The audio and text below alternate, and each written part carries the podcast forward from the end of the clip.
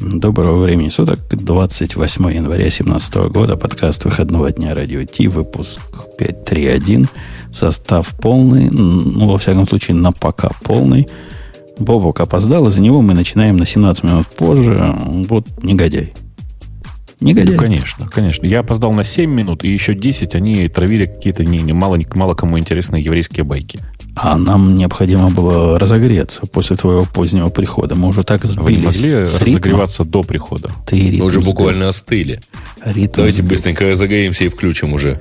Несомненно. У нас есть Digital Ocean, наш любимый и дорогой. Сейчас все вам скажет, а мы дальше пойдем.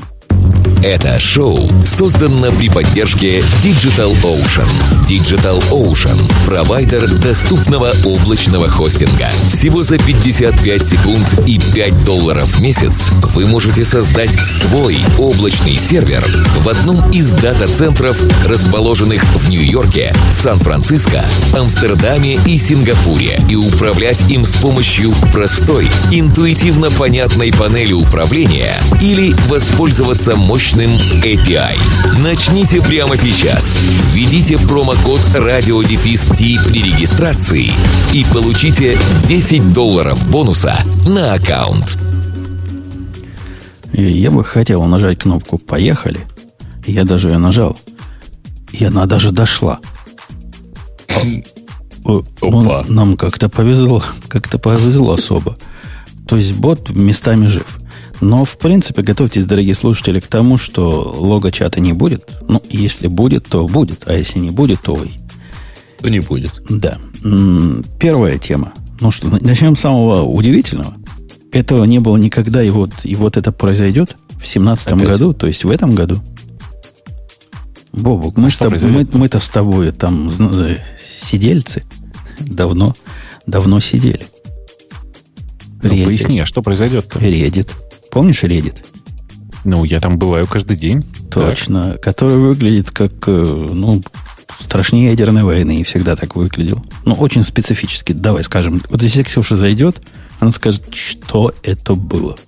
Ну, Скажет я говорю, Ксюша. что это как Craigslist. Мне кажется, просто, я не знаю почему, но очень популярные сервисы в Америке выглядят как лучше их невозможно развидеть. Очень 90-е годы, интернет 90-х годов. Но это ну, удивительно на самом деле другое, что в тот момент, когда Reddit запускался, он уже выглядел, ну, как бы не очень современно. Уставшим. Да. Э, при, ну, он, постепенно дизайн менялся. На самом деле, тот дизайн, который мы сейчас видим на Reddit, это не, ну, не тот дизайн, с которым они стартовали. Э, проект стартовал в 2005 году, и просто очень, это очень хорошо помню этот момент. Э, и если вы помните, был еще параллельный проект, который назывался Инфогами. Нет. Видели вы его, нет? М- Миша Гами знаем, а Infogami не знаем. Ну, сходите, infogami.org, он до сих пор живой, э, и вот на нем как раз тот самый дизайн, ровно тот самый дизайн, который был на момент старта Reddit. Infogami такой, такие персональные вики такая. А, прям из интереса зайдите, посмотрите, там такой ретро-ретро, прям вообще. Э, ну вот, а, да, действительно, у э, Reddit не менялся дизайн уже черти сколько, и э, на самом деле это, по-моему, единственный из сайтов, попадающих в топ-50 по миру, который есть в топ-50, и который сделал свое первое приложение только в прошлом году официально.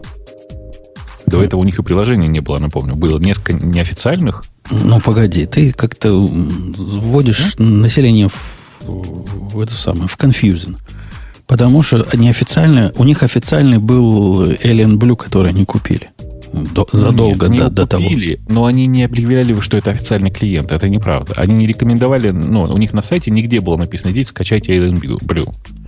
Они его купили, и все знали, что они обещают сделать нормальный клиент на базе Alien Blue или развивать Alien Blue. А, купили они, в смысле, всю команду, которая делала Alien Blue, то есть полтора человека. Целых полтора. Ну, окей. Э, у них есть свой клиент уже сейчас для мобильных, да? А есть он для ну, некошерных операционных систем?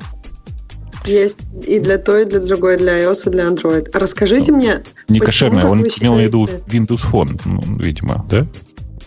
Нет? Ну, имел в виду не iOS.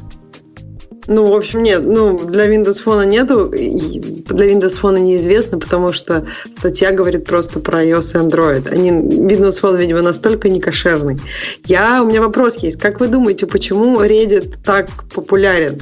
Почему, например, там, не знаю, не Quora, не там Stack Overflow для всех вопросов и ответов? То есть, что Reddit отличает от всех других, что сделало его таким популярным? Аудитория.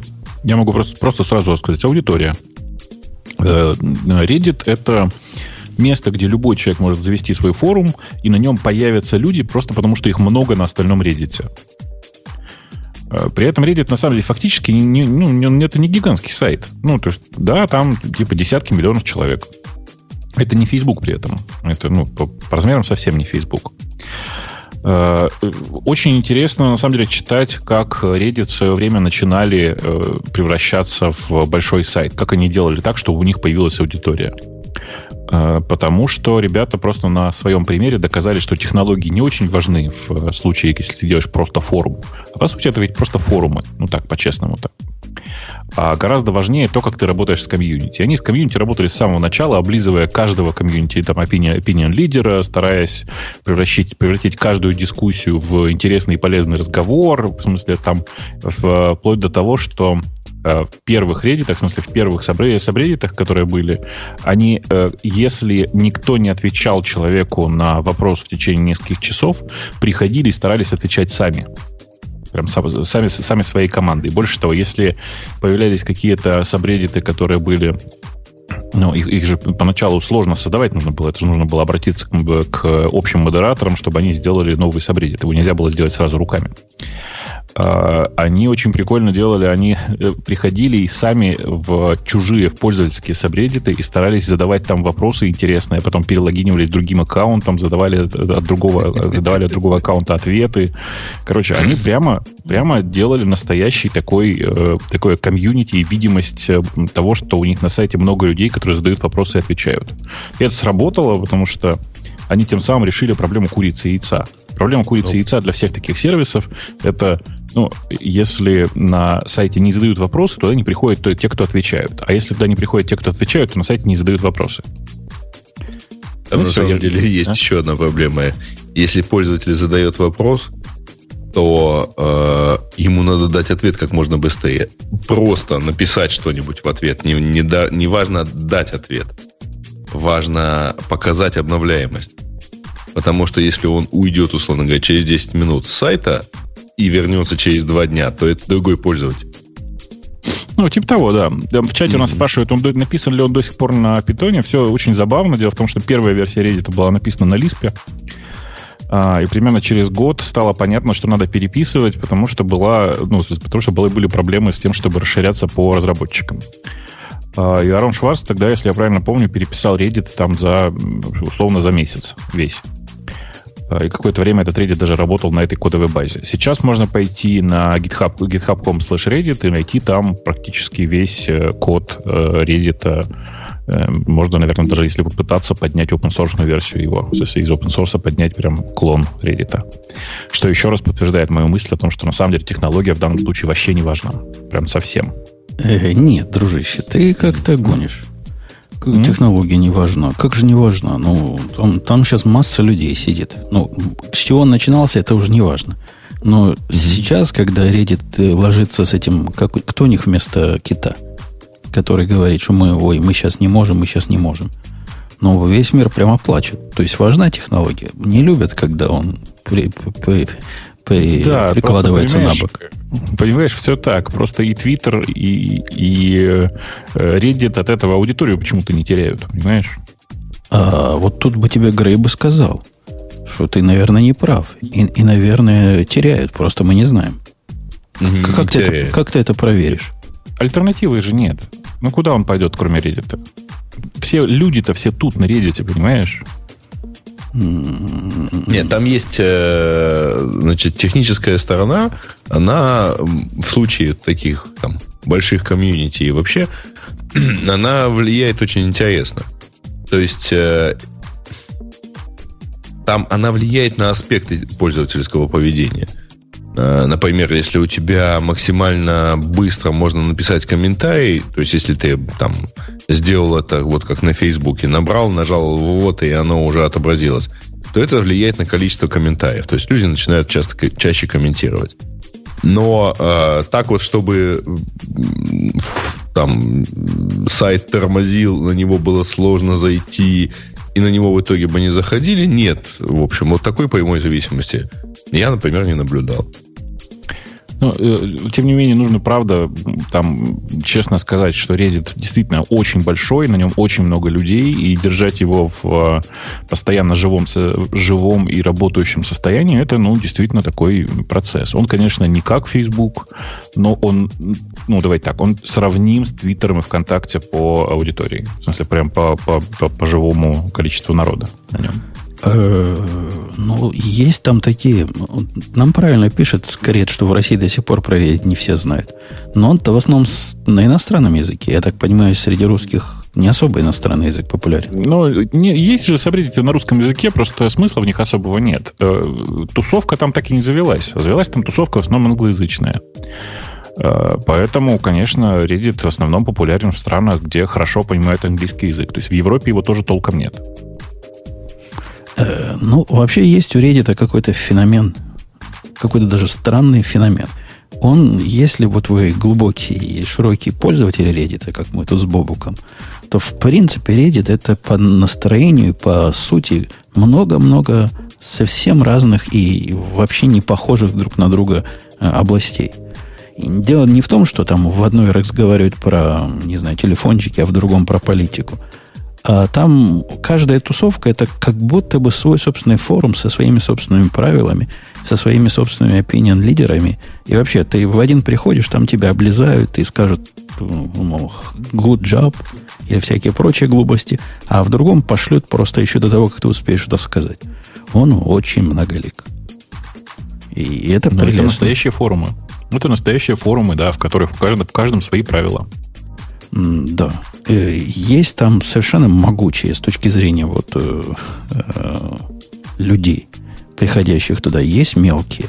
И не знаю, если, да, например, я когда хожу на, на сайтик, не на сайтик, а на, на subreddit Cars, там, знаете, много народу. А когда хожу на subreddit э, Jeep Grand Cherokee, там народу мало.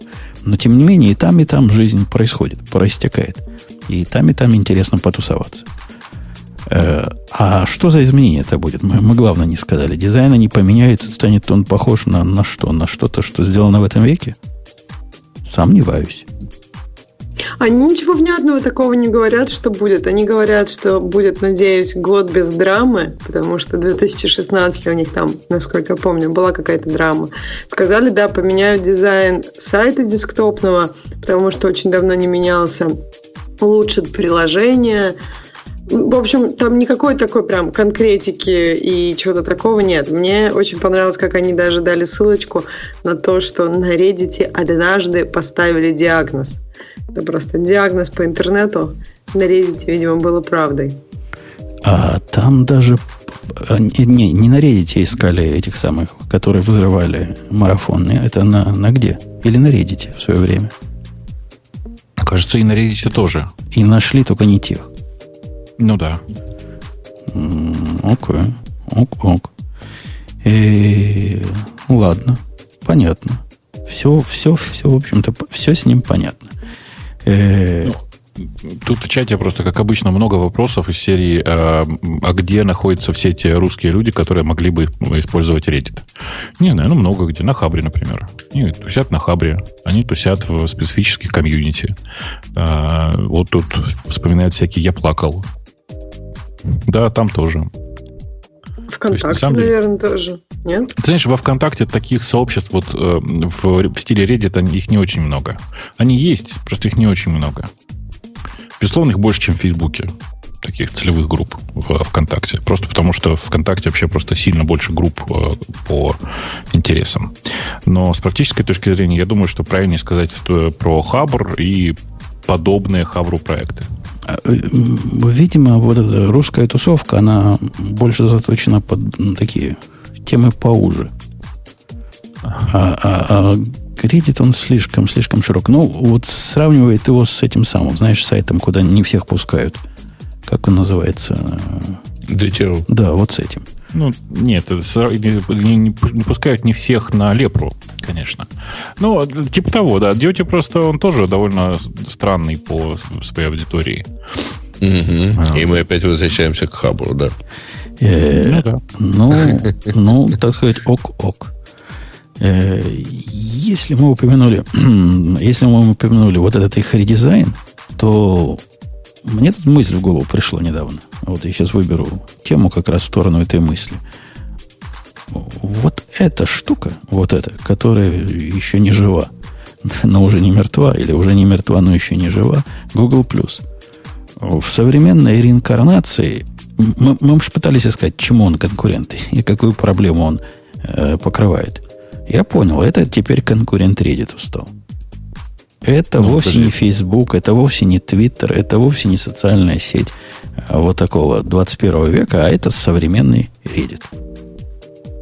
Э, да, но нужно делать поправку на то, что, повторюсь, это же весь вопрос в э, аудитории. Технологически Google Plus действительно сейчас э, сделан как продукт, который пытается конку- ну, конкурировать за комьюнити. То есть такой сервис для э, коммуникации внутри сообщества. При этом э, все примеры, которые мне приводят по непонятной мне причине, э, это совершенно мертвое комьюнити. Ну, то есть там не происходит ничего с э, точки зрения развития комьюнити как такового. Даже если, знаешь, мы сейчас просто мы говорим про статью на Mashable о том, что э, Google Plus сейчас превратился в первую очередь вот, в сервис коммуникации э, сообществ, и приводит в качестве примера, э, например, Landscape Photography Community. Я в этом комьюнити был, просто чтобы вы понимали. Э, для меня это удивительное совершенно место, например, потому что в нем огромное количество сообщений в час, в смысле таких верхнеуровневого, верхнеуровневого э, количества сообщений. При этом, например, э, русские в нем совершенно спокойно пишут по-русски. Никто не занимается модерацией того, что пишется прямо сейчас довольно большое количество фотографий, которые нельзя назвать, ну, как бы чем-то интересным. Но, но вот же изменения, которые выкатили Google Plus, как раз же в эту сторону, ответить на твою, на твою проблему. Они теперь не будут показывать все комментарии, кому попало, а будут показывать только нужные комментарии, а те, которые ерунда, их по умолчанию не будет видно. Может, все твои так плохие это, фоточки будут э, в плохих комментариях, и на русском языке ответы будут в плохих комментариях. Ты, ты понимаешь, с одной стороны, ты прав, а с другой стороны, там наоборот нужно. Там нужно, чтобы там живые люди появились. Там сейчас есть люди, которые постят фоточки. Практически нет тех людей, которые эти фоточки комментируют. А это говорит о том, что на самом деле это э, ну, типа, комьюнити такое одноразовое. Ты туда пришел, запустил фоточку, никакой реакции, но я пошел дальше, заниматься другими делами.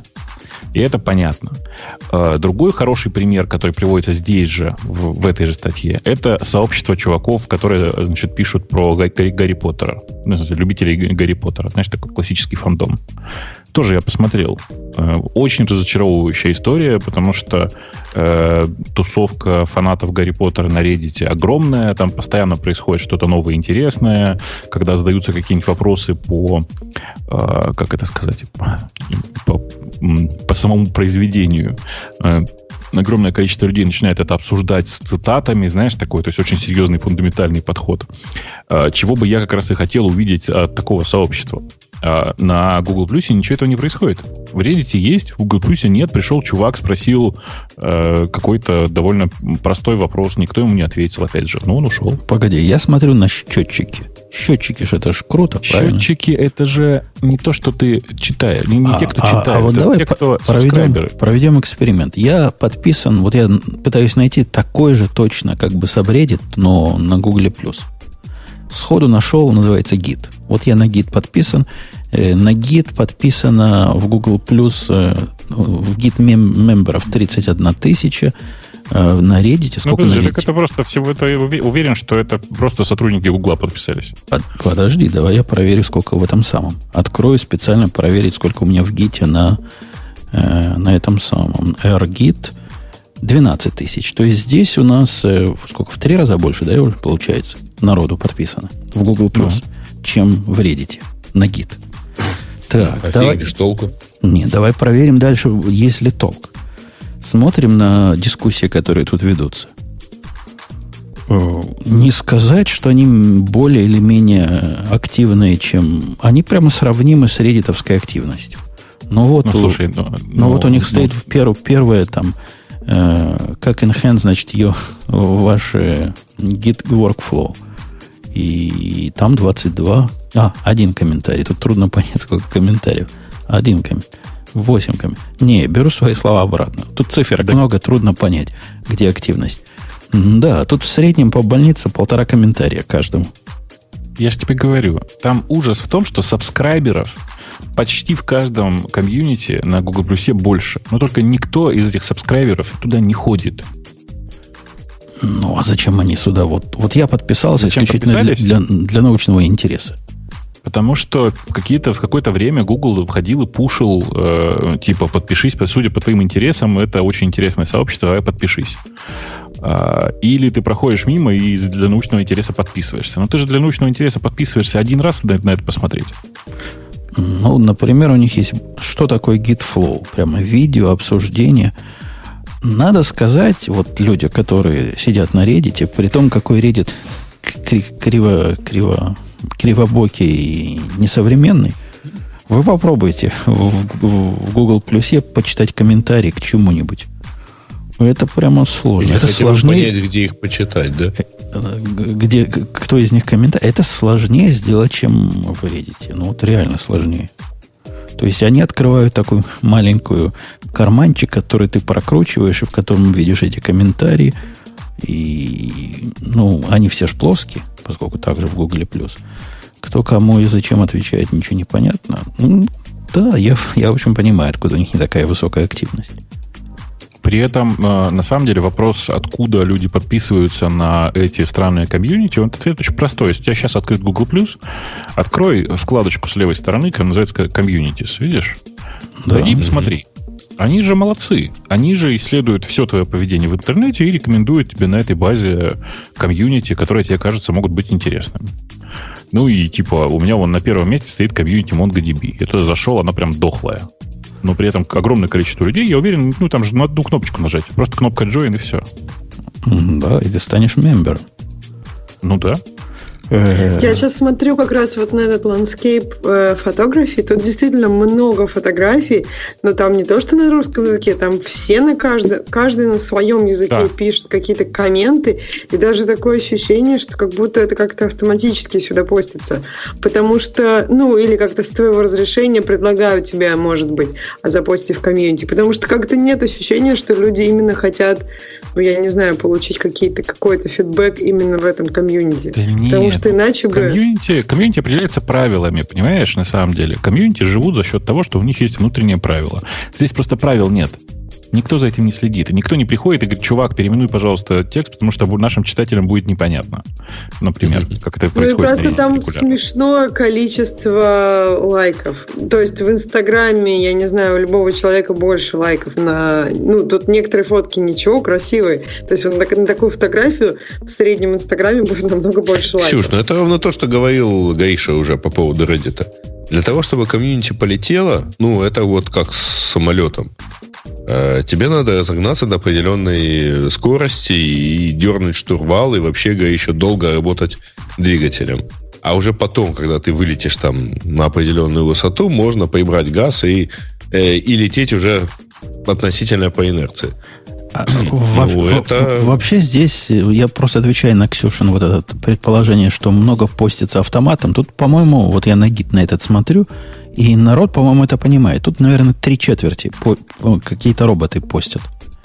И на эти три четверти, видимо, это твой бложик это, настроен это, кстати, на то, чтобы постить. вопрос. Я как-то экспериментировал.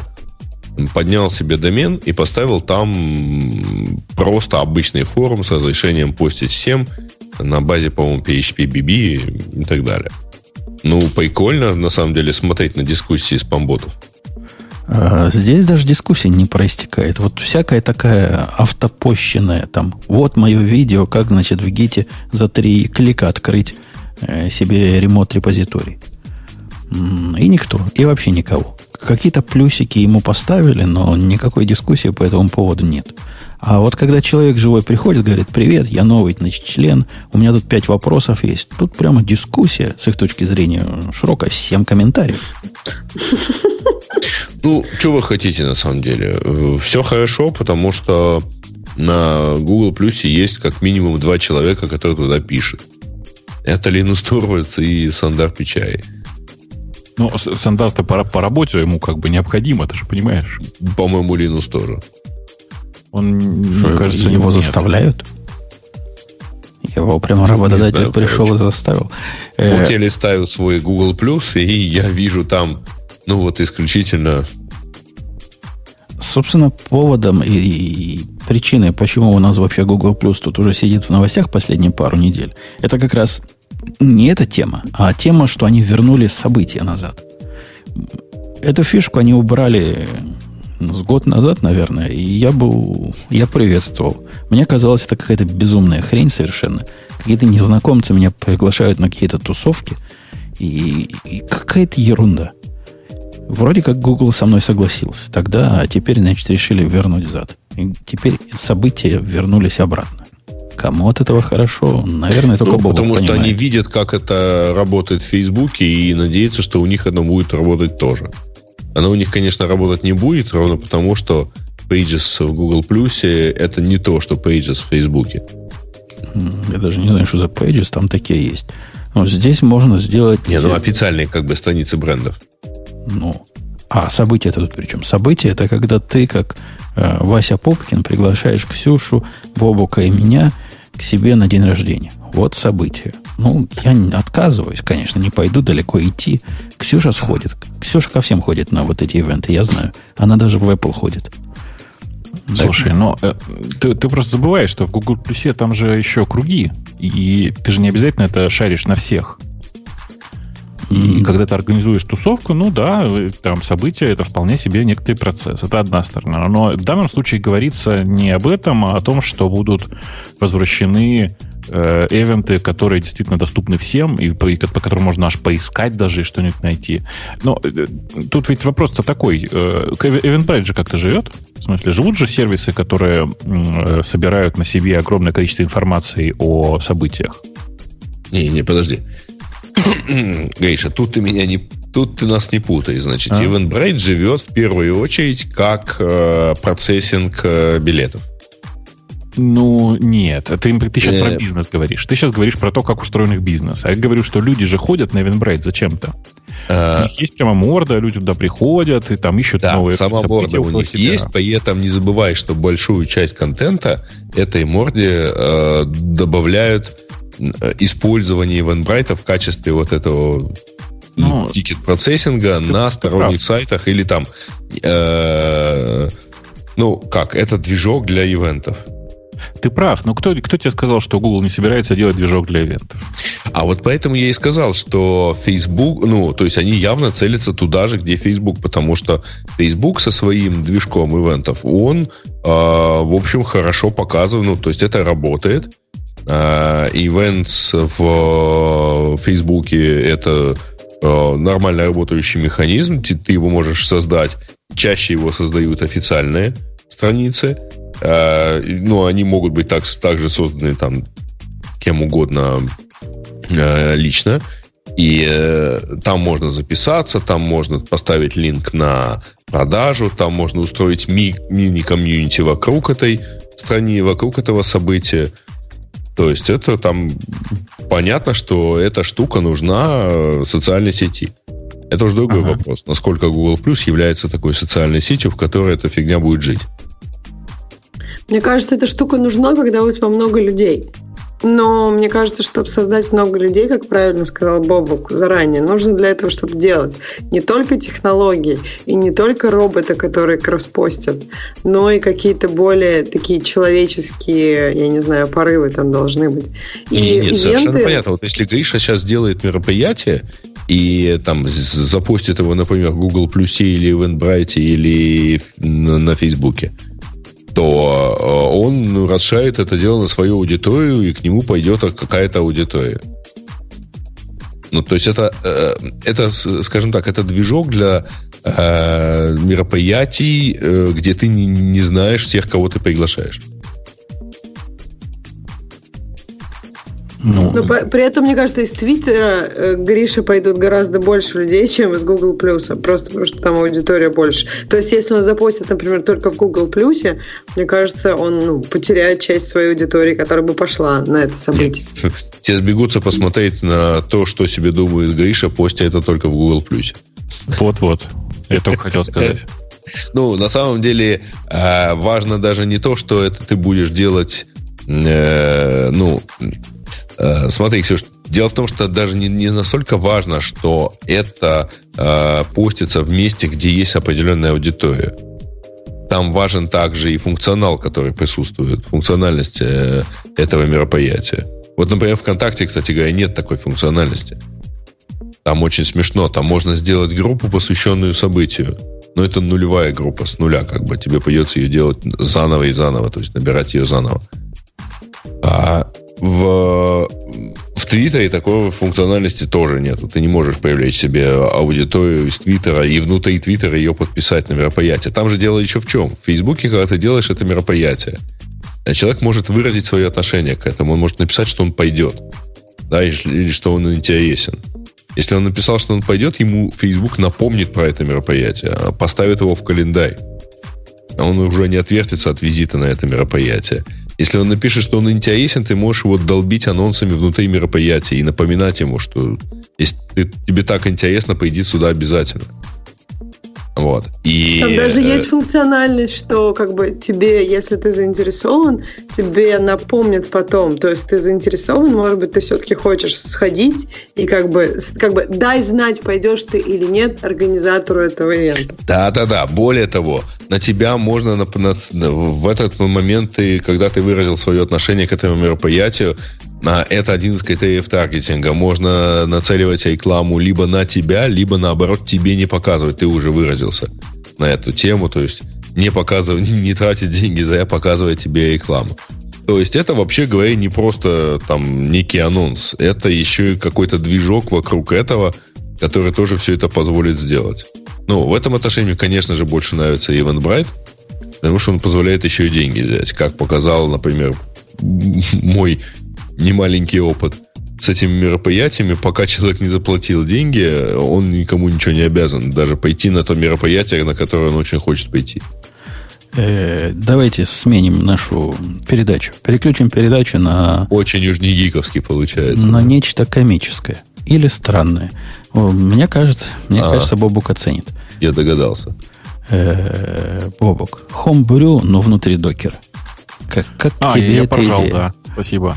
Эм, ты знаешь, она на самом деле не лишена э, некоторого очарования, но, конечно, не для тех примеров, которые они показывают. Идея, на самом деле, действительно довольно простая. Это идея использовать э, Homebrew для построения реально докер, докерных образов для использования некоторых утилит. И в качестве примера приводится э, ну, использование вегета. Вегет, который ставится внутри докера и используется как отдельный самостоятельный маленький э, контейнер, в который использует только вегет. Вообще идея довольно забавная, если бы не несколько «но». Э, но номер один. Напомню, далеко не все э, приложения так легко докеризуются. А проблема номер два. Э, дело в том, что вообще-то это приложение будет работать на Маке в режиме эмуляции. Неужели это никого не пугает? Мне вот интересно. Не-не, погоди, ты как-то загнул. По-моему, Че? это не совсем, вот, как ты говоришь. Это не то, что в Вегету делается свой собственный контейнер. Это вот этой всей балалайки, которая, которую ты устанавливаешь из вот этого супер, супер брю, она все ставит в контейнер. В один, в общий. Ты посмотрел, да? Ну, я так посмотрел описание. Я это не ставил. Но с, мне кажется, смысл вот в чем. Ты созда... Они тебе дают контейнер, внутри которого, значит, э, есть возможность сделать э, брю, подобной операции и дают тебе набор утилиток, которые позволяют пробрасывать тебе команды. Вот вместо того, чтобы писать просто вегет, ты напишешь какой-то другой вегет, и он сделает докер экзек внутри этого контейнера. А покажет на экране, как будто бы он родной. То есть они я, изоляцию этих приложений делают. Я тебя, сейчас, я тебя сейчас разочарую, но нет, VGET и, э, например, GQ у тебя будут в разных физических контейнерах. Если ты пойдешь на репозиторий, э, который называется Wellbrew Packages, ты просто обнаружишь, что в каждом из них лежит отдельный докер-файл для каждого отдельного пакета. А, окей. То есть каждый пакет поднимет свой собственный репозиторий, и для каждой команды они сделают, собственно, такой алиас, который будет ее пробрасывать внутрь своего собственного контейнера. Да, да, ну, да, что, да. богатая идея. Не, неплохая идея, я же говорю. А тебя не смущает, что GQ будет в эмуляции работать? Ну, сказать, что это эмуляция, это, ну, как, что значит эмуляция? Он будет линоксовский GQ там работать, ну да. Ну, в, эмуля, в эмуляции. Не маковский. Есть случаи, когда я использую именно таким образом. Но вот что касается Vegeta и GQ, это прямо сильно надо придумать себе, почему ты такой ходишь. А вот AWS CLI, вот это прямо очень реальный use case. Uh, не могу придумать, зачем мне uh, использовать линуксовый AWS CLI. Не, Объясни, зачем. Дело да не в том, он, он питоновский. Какая разница, какой он? Ну, я говорю, на, а на питоне. Зачем? А дело в том, что чтобы он поднялся, ему надо кучу всякого окружения прописать. А откуда-то ключики взять. И где-то их вбить, и, и откуда-то куда-то их достать. И, и, в общем, вот это все, все, что вокруг. Не сам CLI, а все, что вокруг хотелось бы сделать повторяемым. Чтобы я дал специальный такой контейнер своему китайцу. И там было все, что надо, и безопасно, и, приятно, и понятно. И он никуда с этим AWCLA куда не надо не залез. Вот все ему в коробочке, все закрыто, сломать ничего не может. Прав нет. Понимаешь? Да, понимаю. Э, не очень понимаю, как вообще, повторюсь, на что люди рассчитывали. Э, кроме того, что пробрасывать переменное окружение и вообще просто пробрасывать настройки, на самом деле, правда, непонятно, в чем прикол для больших проектов. Э, может быть, э, там AWS э, CLI это, наверное, может быть не лучший вариант. Но давай представим другое слово гид. Ты представляешь себе, как гид так положить? Ну, с гитом, с гитом трудно будет. Хотя но трудно будет, потому что ему сильно надо общаться с твоей локальной системой. Там надо магию мэппинга постоянно делать. Но, в принципе, я могу себе представить, как так делать с гитом. Это сложно, но можно. Ну, я тоже могу, могу себе представить, но мне кажется, это страшное извращение. Вот прям конкретно страшное извращение. А, при этом, о, кстати, ты, ты смотрел, прости, я не знаю, ты пользуешься или нет, ты вообще же, наверное, из питона перестал, да, писать во всякие S3 и всякое такое? Или еще случается иногда? Есть, почему нет? Почему? Ты имеешь в виду ботто? Пользуюсь ли я да. ботто? Да. Да. Ну, просто если ты пользуешься бот, то посмотри, вышла новая библиотека такая. Знаешь, есть чувак, которого зовут Кен Триц, который делал Python Requests, который делает Python Requests э, и, и кучу всяких других очень полезных библиотек. Он тут просто не выдержал и написал э, Bucket Store. Это такой очень сильно человеческий рэпер вокруг эстеричного API. И прямо я на него смотрю второй день уже, и он такой прям сказочно красивый. Вообще, сходи, посмотри. Называется Bucket Store. Я сейчас тебе ссылочку кину в чатик и, и в скайпик, чтобы все тоже посмотрели. Вдруг кому-то интересно. Хотя не, не очень понимаю, сейчас э, используют вообще люди как-то довольно активно э, S3 в своих проектах. Так что прямо API нужен был. Потому что пока мы далеко от, от, от, от этого не отскочили. Прости, а ты видел историю про то, что Mail.ru запустили у себя клон S3? Я читал эту историю на, на Хабре. Они там гордо рассказывали, как они совместимы. Я не читал историю на Хабре, честно скажу. То есть, ну, совсем не читал. Но мне кажется, что очень, в очень правильном направлении э, ну, мыслей происходят. Потому что, конечно же, можно обеспечить еще более низкую стоимость э, хранения статики и при этом использовать э, классические API, которые уже давным-давно у всех реализованы. То есть, ну, хороший же подход. Ты же понимаешь, да, что Понятно. можно использовать все наработки, которые у тебя есть в отношении S3, при этом снизить цену, ну, втрое. Погоди, дружище, а, собственно, в чем тут ноу-хау? Но вот э, это же часть, э, часть, как он, OpenStack, или как она называется сейчас? Как ну, я же не знаю, зачем они его поднимали. Не, это... Если ты имеешь в виду, что они поднимали ее на, как называется, Sparrow, да? Swift? Что-то я уже я все забыл. Ну, в общем, есть более чем один storage, который э, умеет S3 API делать. Они хотят, типа, быть таким поставщиком этой услуги. В этом, в этом собственно, суть. Суть. Ну, я, я не очень понимаю, какую, какую конкретную услугу ты имеешь в виду. Ну да, это типа просто клон э, API S3 и, соответственно, хранили такой Object Storage э, классический в стиле S3. Э, что там будет еще не очень понятно. А, ты видел, да, что если зайти на страничку их, то там, кроме S3, судя по всему, предполагается в ближайшее время и Glacier сделать. Вот так вот выбрали себе э, из странного. Не, не, понятно, ладно. Может, они придумают вменяемое ценообразование для глассира. Ну, я думаю, что оно будет существенно дешевле, чем классир. Я же говорю, у нас э, другие цены на обслуживание серверов и на сервера, ну и на работу с в дата-центрах вообще. Окей, okay, окей. Okay. Okay. Это как бы напоминает нам. Что-что? Ну, в общем, и время подошло про одну из привлекательностей еще одного нашего спонсора. Эм, я вообще забыл, что у нас сегодня есть еще один спонсор. Да, но, у, да. Нас, у нас опять-таки есть, это тот самый Springbox.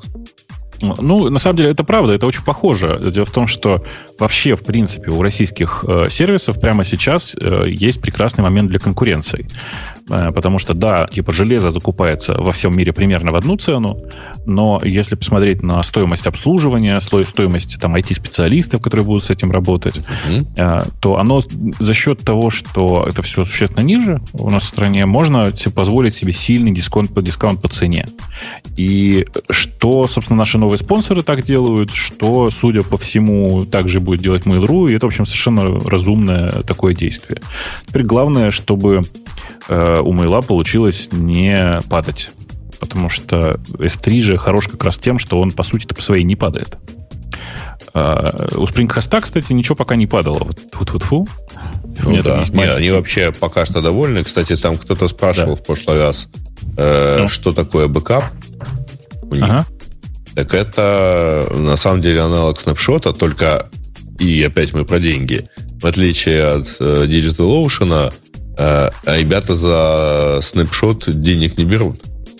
То есть стоимость 400 рублей за один дроплет, или как они называют его, бокс, это стоимость за бокс и бэкап этого бокса одновременно.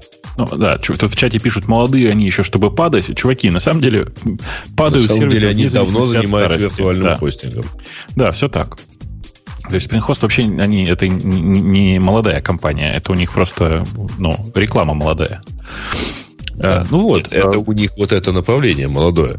Да. давайте мы это все-таки уделим немножко еще внимания. Дело в том, что у них есть новости как раз к нашему новому выпуску. А, это то, что, например, у них есть возможность хранения SSH-ключей. Это, во-первых. Хотя, как ребята пишут, возможно, никто и не заметил, что ее раньше не было. Нет, они явно писали, что этой функции не было, поэтому это у меня отложилось, что этого нету. Но теперь да, есть да. авторизация э, по ключами, и у них есть новый дистрибутив. Они добавили Федору. Ну, а, я не знаю, нафига добавили Федору, честно, вот просто не, не очень понимаю. А вот тут, кстати говоря, вопрос. А их можно напрямую попросить добавить дистрибутив? или там сделать новый тариф, или что-то спросить, как настроить, или подсказать, как настроить. Э, то есть они, у них очень гибкая система поддержки, и они сказали, что, значит, что им в общем, очень понравилось отвечать, потому что очень были вежливые люди. Погодите, я, очень, очень я, вежливые люди, в основном, я, да. Я не могу да. молчать.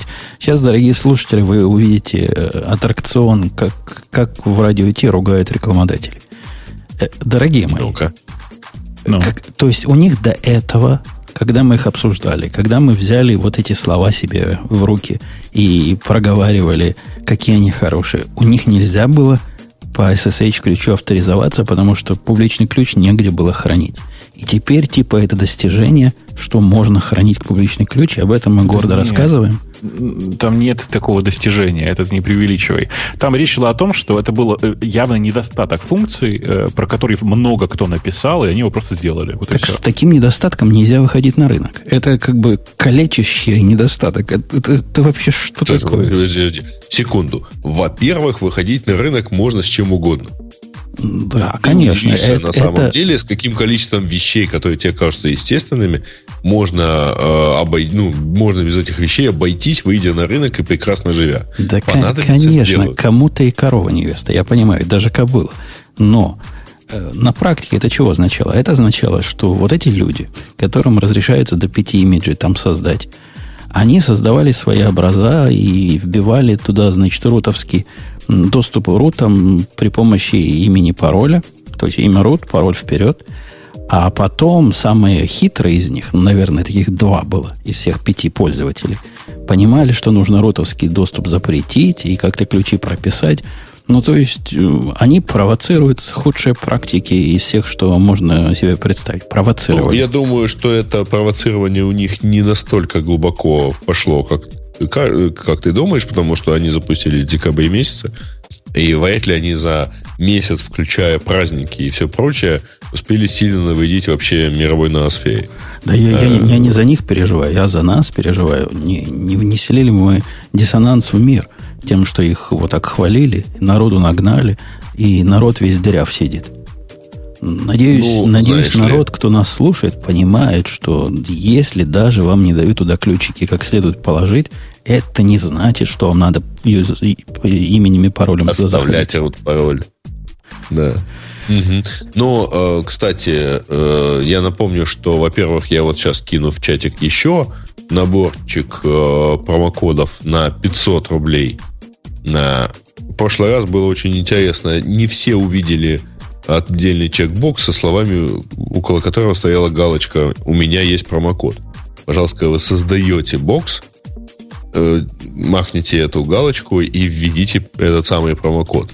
Вот еще 10 промокодов на 500 рублей. Если вы при этом вот не можете воспользоваться этими промокодами, ну, например, потому что слушаете на записи, а, воспользуйтесь, пожалуйста, паролем Radio T, то есть пойдите на сайтик, сбоку вас увидите, э, посмотрите чат э, поддержки, спросите туда, употребив слово «Я из Радио Ти», вам в ответ дадут промокод на 400 рублей. А 400 рублей – это, кстати говоря, один бокс в течение месяца. То есть месяц бесплатно. Okay. Предоплаты не требуется. Я хотел бы напомнить нашим дорогим спонсорам, что есть такой у них конкурент, который называется AWS, у которого есть Light Sale, который делает то же самое. Так вот, эти дают год на инстанс бесплатно. Вы подумайте, подумайте в сторону аттракциона подожди, щедрости. Подожди, подожди. Эти какие? AWS дает ну, а тебе, год, а, а год, здесь что один происходит? Год, один год на инстанс. А, один год? Год, не месяц, год. Ну, извини, у них один год, в общем-то, сильно все равно дороже. Ты бесплатно с бесплатным сравниваешь. Но у них бесплатно, бесплатный год, тут бесплатный месяц. То есть 12 раз дешевле. Это бесплатное, если моя математика права. 0 на 0 получается 12.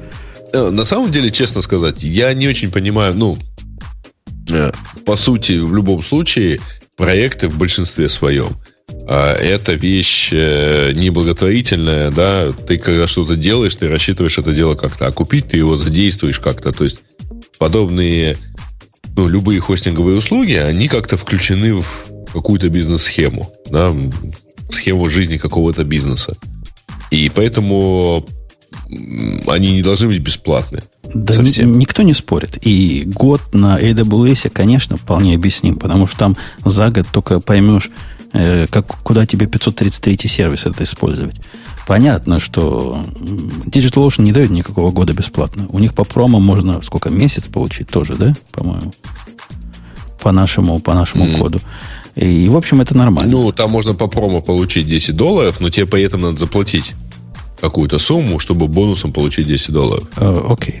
Окей. Okay. В общем, пробуйте. Пробуйте. Ну, импортозамещение. Пробуйте все. А это импортозамещение или нет? Где они находятся? Они в России находятся. То есть нормально, Гриша. православные. Ну да, я просто не рассматривал бы это как импортозамещение, потому что сервера-то все равно не русские. Как не русские? Не, не вот ну, эти, не, не вот эти, которые у вас начали Нет. делать. Нет, железки в любом случае, да, действительно. Хардвер, я имею в виду, все равно не русский, поэтому не настоящий импортозамещение. Да, да, но, но Эль, все равно гораздо Эльбрус, более там все на Эльбрусе. Вы что? Да нет, ну, не, конечно, не на Эльбрусах, ну то что. Ты ну. представляешь, сколько бы оно стоило, если бы оно было на Эльбрусе? Он один вообще. в три всего, да. Мы же не знаем, сколько там на самом деле реальных физических машин. Э, окей. И мы сбились с чего-то, с курса. А, еще один, еще один смешной проект. Ну, тут, мне кажется, ты, ты скажешь Бабу, что он хороший. Хотя мне, мне видится... Вот Ксюшу, Ксюшу спрошу. Ксюша у нас любит гид. Ксюша, любишь ты гид? Ксюша? Ну, да, неплохо отношусь к гиту. А есть ли у тебя проблема, которую вот этот проект... Когда я вижу такие проекты, меня всегда интересует вопрос, какую проблему он решает. Есть такой продукт, который называется gitignore.io. Ты... Ну, так хороший со... проект. Что Во, я, я подозревал, что Бобук, Бобук это самое порадуется. Мне это кажется какой-то атака хипстеров на здравый смысл. Почему? Почему? Ну, расскажи, Ксюша, что проект делает. Может, не все догадываются из названия. Ну, я так понимаю, что он создает gitignore файл для тебя. Точно. Угу. Ты заходишь в их, э, типа, поисковую строку, пишешь, вот я пишу, говорит, дай свою, свой язык, пишу Go, например. Потом говорит, дай свою операционную систему, пишу OS X, понимает. Потом еще Linux напишу. А, нет, Linux. Можно? Можно Linux. Потом можно, нажимаю можно. Generate. И он мне загенерировал кучу разного такого, что с его точки зрения я должен засунуть свой gitignore файл.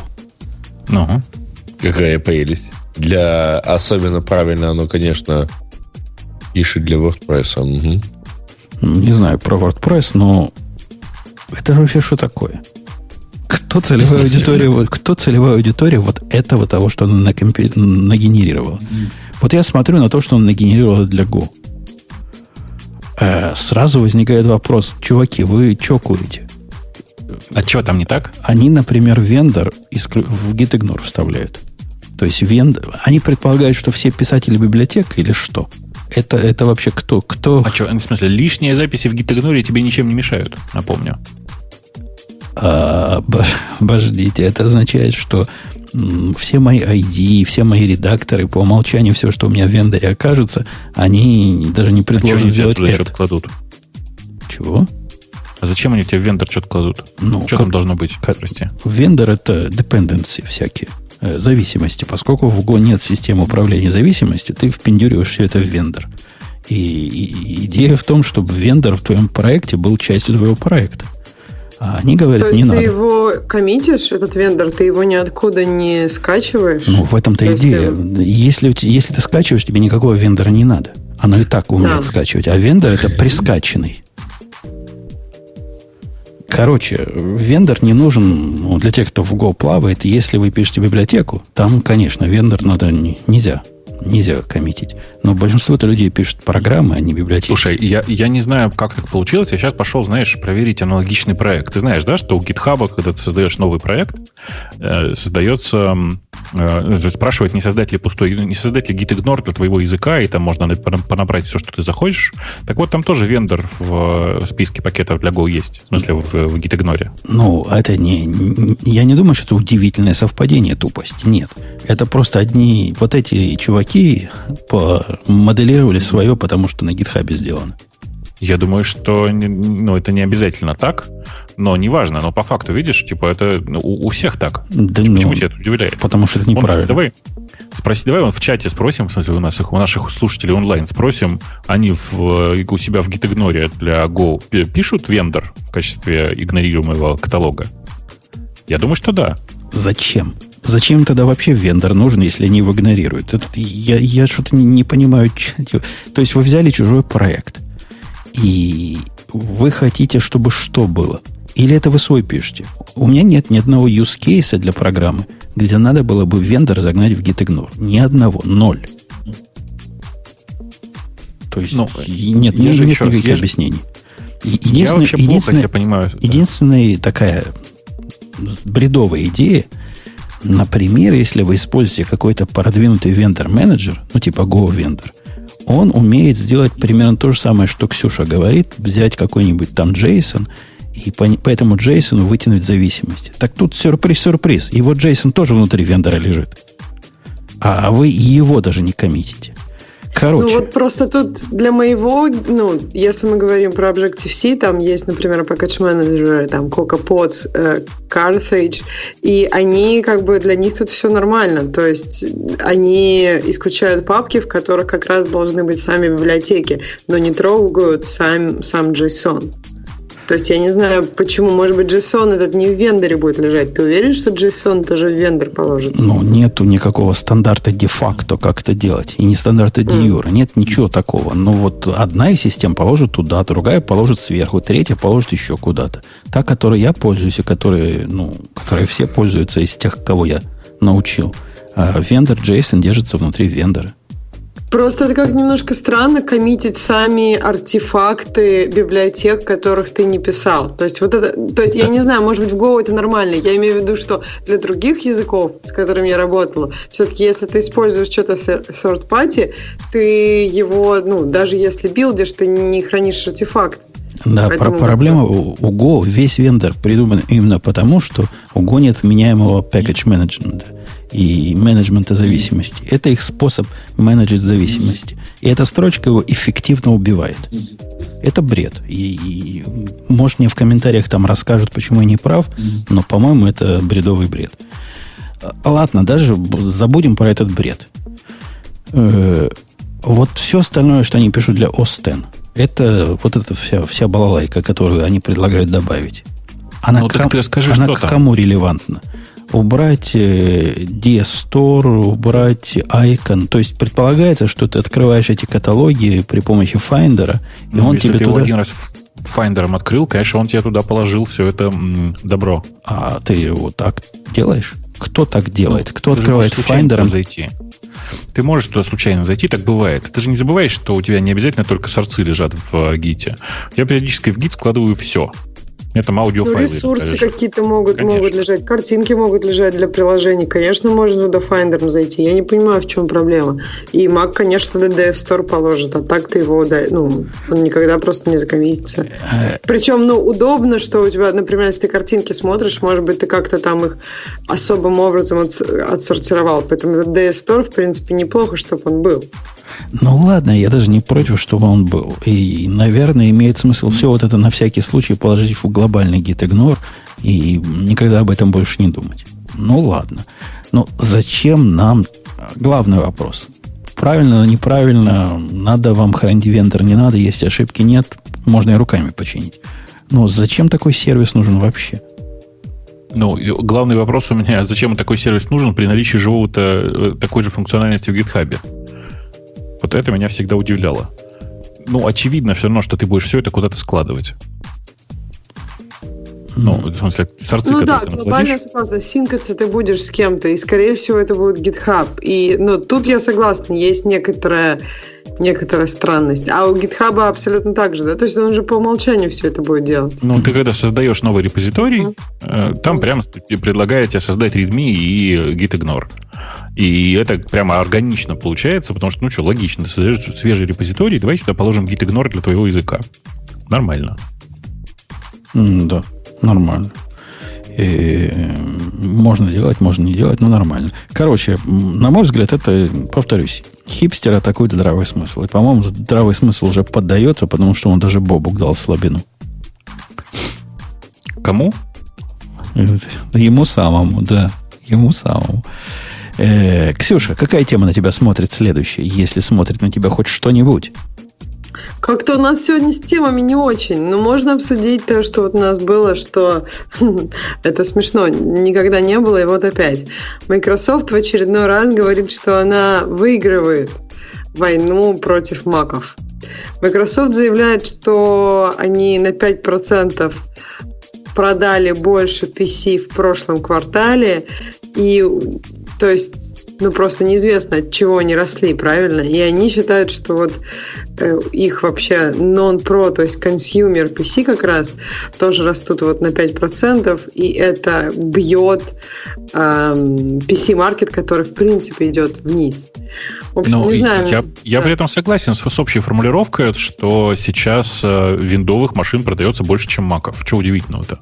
Подожди, но их разве не всегда продавалось больше, чем маков? Ну, я, я не знаю, понимаешь? Я знаю, что в Штатах одно время был такой э, сложный момент, когда э, MacBook'ов и маков вместе продавалось больше, чем PC любого одного бренда.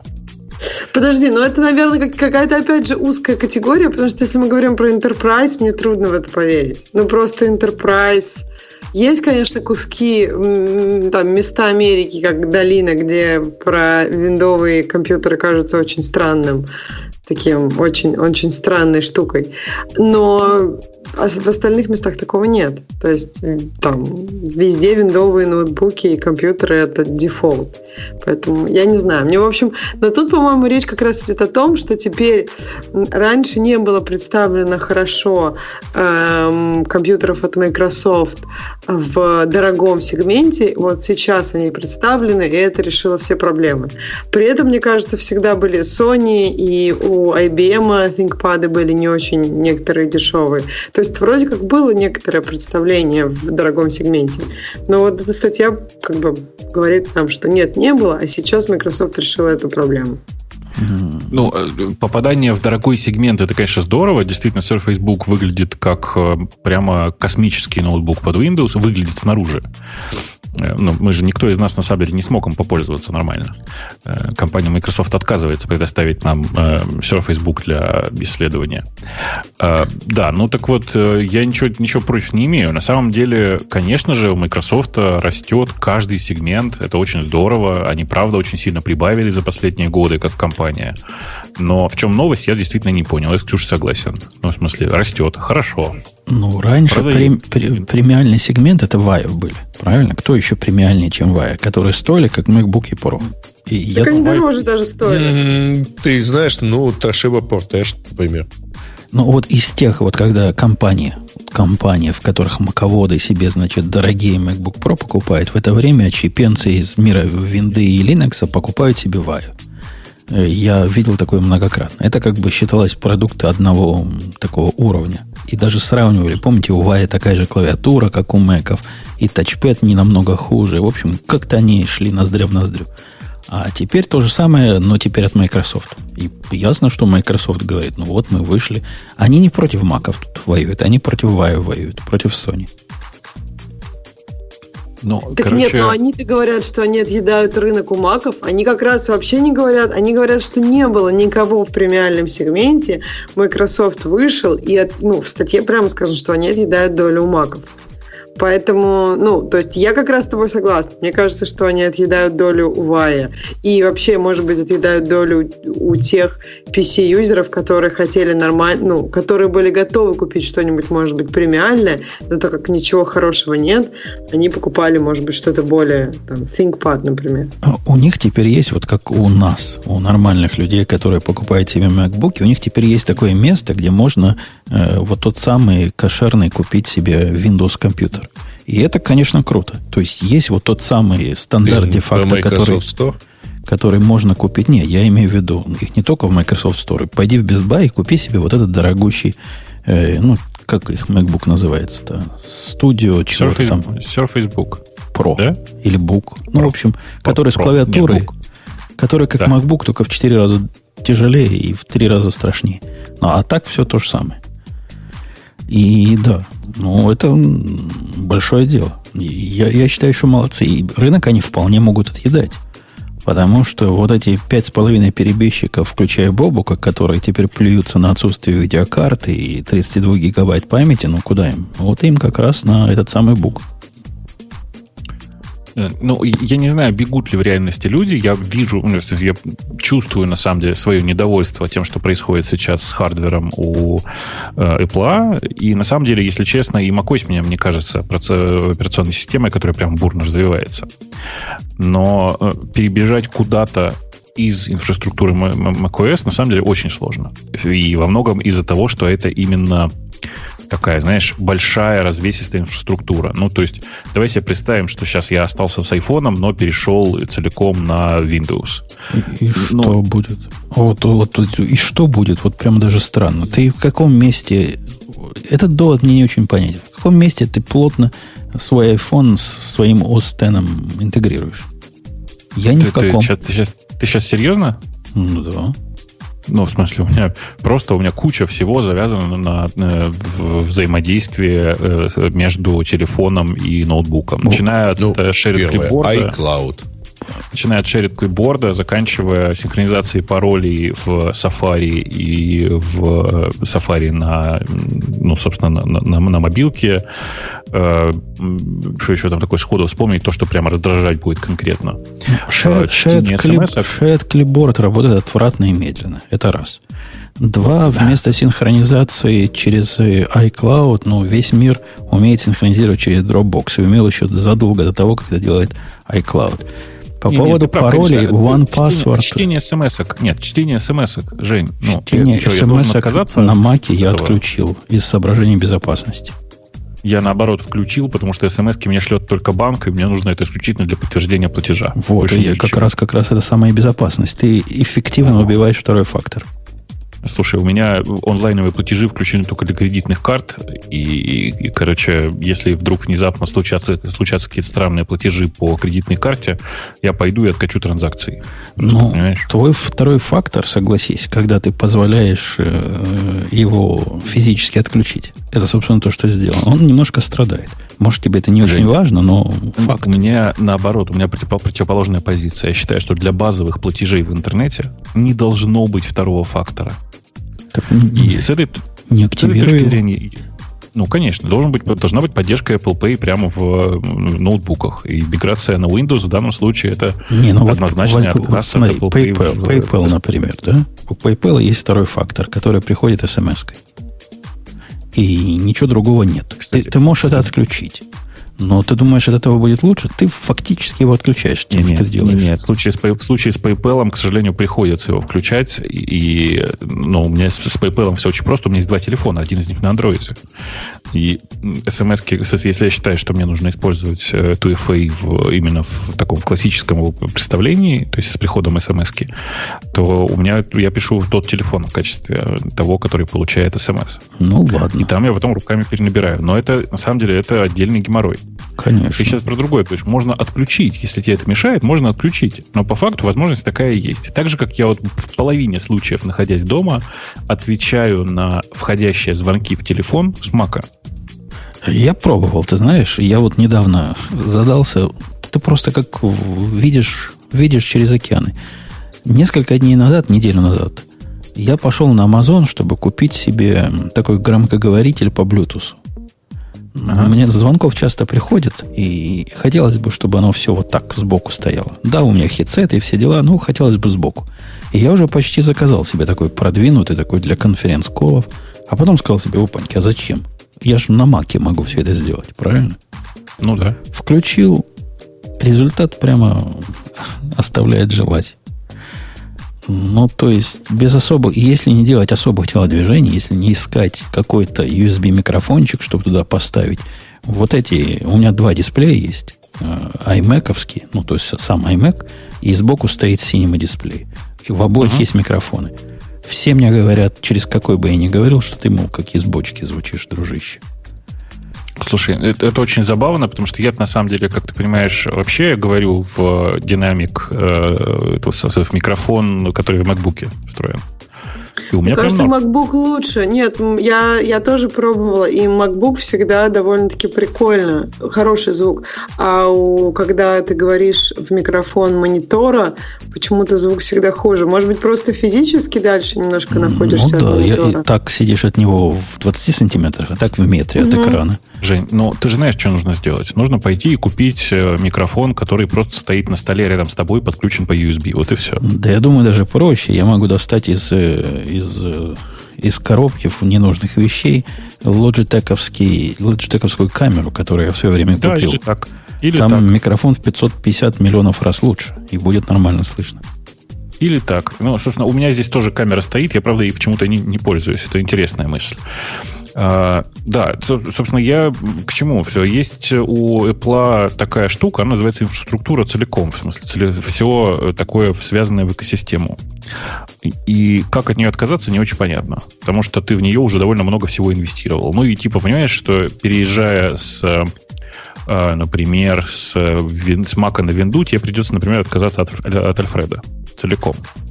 Mm, да, Все но... аналоги, которые там есть, я их смотрел. Они жалкое подобие левой руки, и я думаю, что они вырастут еще. На Хабре чувак выложил свой Альфред, не видели? Который да. умеет и для Linux работать, и для винды, по-моему. Потому что написан на электроне. Я только хотел сказать на букву Z, да, который начинается и, на электроне. На электроне написан. Да. Я, я не знаю, не пробовал, может, он на самом деле крут. Просто при живом Альфреде это пробовать было бы странно. Ну, э, в общем, э, я правда не, не понимаю, можно ли сейчас мигрировать с Mac безболезненно. Это всегда будет боль. На самом деле, любая миграция боль. Что говорить? Вот мне кажется тоже, если бы ты был на винде, то тебе бы было больно на Mac мигрировать. Я просто видела людей, которые на винде, и когда они мигрировали на Mac, это было то же самое. То есть у них там есть много программ, к которым они привыкли. Тут все другое. То есть миграция всегда боль. Ну, короче, да, не, ну а как, как мы... Ты главное не сказал. Как мы будем без нашего любимого терма жить? Ты знаешь, тут, кстати, не такая большая проблема, потому что есть э, типа Конему, который на самом деле неплох. Ну, в смысле, есть готовые терминал-эмуляторы, которые неплохие прямо. Ну, неплохие, неплохой есть и в коробке от Mac, но им же никто не пользуется на фоне iTerm. Ну, Конему тоже неплохой, в смысле, что он сравним с iTerm. У него другие, другой набор фич. Ну, да. как бы другой. Ну и что? Ну, окей. Ну, тоже на электроне написано или нет? Не, почему? Какой нет? Что-то он нативный, быстрый нативный. и вообще. Ну, ладно. Ладно. Ну, есть же, это же не шутка, есть терминал, который на JavaScript. Так что да, хайпер, не хочу. Хайпер, хайпер называется. Но он скорее, видишь, сделан для того, чтобы показать, что можно все что угодно сделать на, на электроне, и оно будет как-то работать. Потому что we can. Потому что можем. Ну да, да. Я думаю, потому что уикенд, а не потому что уикенд. Тоже дело. У чувака был уикенд, и ему было нечего делать. Им было много что пить. Э, ну, хорошо, догоняют, обгоняют, флаг в руки. Я не вижу себя переходящим на альтернативные платформы. Я для себя этих платформ не вижу, хотя вот мой коллега после выхода вот этой подсистемы, как они называют, там Ubuntu можно запустить. Ну, знаете, да, в винде в новой ну, есть. Ну, ну да, она работает довольно странно. Например, у тебя нет простой возможности поставить Z-Shell вместо баша. Вот так Ты вот. Можешь... вот настолько, ну, настолько странно. Ну, да. Ну, я же, видишь, я же этим пользуюсь, поэтому я тебе могу рассказать много интересного. Например, единственный легальный способ запускать э, Z-Shell в, в, в консоли, он выглядит так. Идешь в bash профайл, или там в BashRC, неважно, и в конце его пишешь, а теперь запусти Z-Shell. Ну, вот, понимаешь, ты да? богато живешь, у тебя целых два шелла. Ну, конечно, но просто один причем запускается из другого, что, что приятно. Ну вот, э, и там на самом деле много довольно странных проблем, но при этом, конечно, это работает. Это удивительно, но э, Linux внутри винды работает. Он и по-другому. Ubuntu внутри винды работает. Погоди, а если экзек сделать, а не запустить? Он Получится ну, так? конечно. Но просто ты унаследуешь же environment предыдущий. Ну, В этом да, же проблема. Да, ну, а будет смешанный environment. Ну, это нормально. Интересно. Это, конечно, это, конечно, ненормально. И вообще странно, что не, ты, типа там CSH, не, CHSH не дает тебе поменять shell, который запустится по умолчанию. Всегда будет запускаться bash. Но все равно это на самом деле большой шаг вперед, конечно. И э, по сути сейчас в Windows можно заниматься базовой разработкой, не устанавливая бесконечные там MinGV или Cegwin или MSIS или еще какую-нибудь ерунду. А с точки зрения работы это выглядит выглядит как э, ну, такой black box, или он имеет доступ ко всему твоему на свете? Ты пишешь неправильные слэши там? Ну, в смысле, ты прямо запускаешь баш. Ну, ты запускаешь баш, а вот у тебя ну, диск C, как выглядит внутри этого баша? Как диск, в смысле, как прям драйв. В чем проблема? Ну, он, Ты он, спрашиваешь, он... это виртуалки или в джейле или нет? Нет, не в джейле. Оно имеет доступ ко всей системе. Не, вот практически. Вот ты хочешь, ты идешь куда? cd, слэш mount, слэш C. Как это выглядит? Ой, слушай, я, если честно, я пути прямо не, не, не готов. Э, Или он понимает C, двоеточие, неправильные слэши и все эти дела. Не-не, C, двоеточие, я думаю, что он не понимает. Он в чате пишет слэш mnt, слэш C, слэш users. Окей, Нормально. Окей, окей. то есть я, честно, я, я не, не, к сожалению, не настолько. У меня все в домашнем каталоге, я не, из него ни разу не выходил. А, кто-то там возмущается по поводу в винде можно запустить Ubuntu, в, стрелочка в винде можно заниматься разработкой. Чуваки, ну да, ну, конечно, современная разработка сильно привязана к Linux. И даже на Mac, на самом деле, если вы обратите внимание, большая часть людей, занимаясь разработкой, стараются запускать в виртуалочке э, там из команд-лайна Linux, э, линуксовое окружение. Э, окей. Okay. Okay. Ну, это потому, что у, у них веб-разработка. Не, не, не обязательно веб, просто на, не, не веб, а на серверах. То есть то, что работает на серверах, это Linux. И для того, чтобы на нем, в нем, под ним разрабатывать, нужно чувствовать себя человеком в этом Linux. Ну да. Ладно. А как у них с точки зрения нативных э, графических э, линоксовских программ, ну, которые на X рисуют? Я, я не запускал, прости, пожалуйста. Я давно не, давно не пробовал. Какой-нибудь Sublime для Linux запустить, что будет? Ну, я не знаю, но в крайнем случае же всегда можно X2Go использовать и получить прям готовый линуксовый десктоп. Я думаю, что это не, не очень сложно. Okay. Ну, просто непонятно, зачем? Есть же Sublime для Windows, и он нормально работает. Ну, ладно, Sublime есть. А ты хочешь какой-нибудь э, Slick Edit запустить? Прости, господи. Это, это, это интересно. Это ты почему считаешь меня таким извращенцем? Ну, мало ли, мало ли. Пишут, не работало раньше GUI. То есть нету там X, X серва, да? Они не поднимают какой-нибудь типа кварца на, на нашем маке. Не то, что мы тут каждый день такое на маке запускаем. Я не помню, когда последний раз я это делал на маке. Делал давно. Но так, чисто, чтобы придраться. Спрашивают, как там с e-браузером в Linux? Ну, он как-то работает. Правильный ответ такой. А, окей. Ок, ок. И, ладно. Что у нас, что у нас по плану? Войну Мака. Ну, у нас есть тема, которая продолжает Mac и Windows с тем, что Тим Кук на последнем, я не знаю, это было интервью или что-то такое, он сказал, что Apple не перестает заниматься Mac'ами, что это важное направление и нас ждет много классных штук. То есть никакой конкретики, но, по крайней мере, компания, ну, то есть, наверное, они бы не сказали, вряд ли бы они сказали при имеющихся Mac'ах, что все, мы закрываем эту линейку. Но мы, они могли бы, наверное, как-то смолчать об этом, потому что, насколько я понимаю, это было сказано в форме вот есть тут слухи, до нас вот дошли слухи, что Apple перестает заниматься маками. Нет, не перестает. Мы хотим сделать это очень... Э, мы хотим сделать это очевидным для каждого. Не перестает. Да, меня на самом деле тут на картинке к этой статье нарисован iMac, значит, все на него смотрят, и все, и, видимо, люди поэтому думают, что Mac на десктопе это исключительно iMac. Вот мы с Ксюшей знаем, что на самом деле есть еще Mac Pro, э, и Mac Pro на момент своего старта был, в общем, довольно удивительной железкой, в смысле хорошей железкой. Просто все слухи на, на тему того, что Apple перестает заниматься десктопными маками от того, что они много лет, уже сколько, пять, да, лет, они не обновляли Mac Pro. Неужели ну, 5? он еще прекрасная 4? железка. Я вот его вчера открывала, и он такая классная железка. То есть там внутри вот прям смотришь на внутренности и думаешь, как красиво. Просто, ну, я понимаю, что он сейчас уже не такая классная железка по техническим характеристикам. Тут я с тобой согласна. Да-да, по, по ТТХ. Нет, слушай, да. говорят, что я вру. Последняя модель 2013 э, год. Да, да, да, они немножко обновляли. То есть у них одна из первых была там 6 ядер, сейчас у них там 12 ядер. То есть они обновляли ее немножко. Ну, Но, это прям да. совсем смешно. Прям да. совсем угу. смешно, на мой взгляд. И, и сейчас как моя любимая дорожка. Да, там можно воткнуть, и там есть 64 гигабайта памяти. Вариант с 64 гигабайтами памяти прям приятный. Особенно, знаете, его используют как машину для, например, э, там большой, создания большого количества сборок какого-нибудь софта под iOS. Прям космос. Она прям так приятно работает. Но, э, например, то, то что они используют сейчас в, в качестве графики, это очень смешно. То есть, как бы FirePro D700 это самая мощная карта, которая у них сейчас есть в качестве э, основной для э, Mac Pro. И это прямо... Ну, опять, опять пришел Бобук с графическими картами на перевес. Ну, чувак, ну ничего не поделаешь, понимаешь? Производство видео, оно сильно зависит от графической карты. Ну, когда-то и производство аудио зависело от технической характеристики. Вот ничего, теперь на любом айфоне можем его собирать. Может и с видео так получится. Да, и дай срок.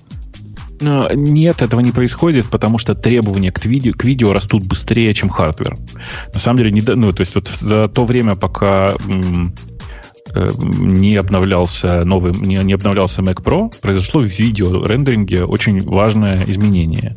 На момент вот этого 2013 года основным разрешением при производстве видео был Full HD. А сейчас 4К это как бы норма, и многие 8К рендерят. Понимаешь? Бобук, а вот разве мы уже не уперлись в видео в такое, что глаз не видит разницы между там 4К и 8К? Глаз а, действительно это, видит разницу? Ну, слушай, это же э, размеры экранов-то ведь тоже растут. Телевизоры, размеры телевизоров тоже растут. И, конечно, глаз видит разницу между Full HD и 4К на экране размером в 2 метра. Ну, просто это тоже тогда должно остановиться в какой-то момент, потому что жилища не растут так, как телевизоры. Оно когда-то остановится. Но на самом деле сейчас, видишь, есть еще одна проблема. Вот, например, видео для виртуальной реальности рендерить. Там же разрешение чудовищное. Тебе приходится рендерить одновременно всю сцену э, на очень широкой полосе. Ты понимаешь, да? Да еще и два раза с разных точек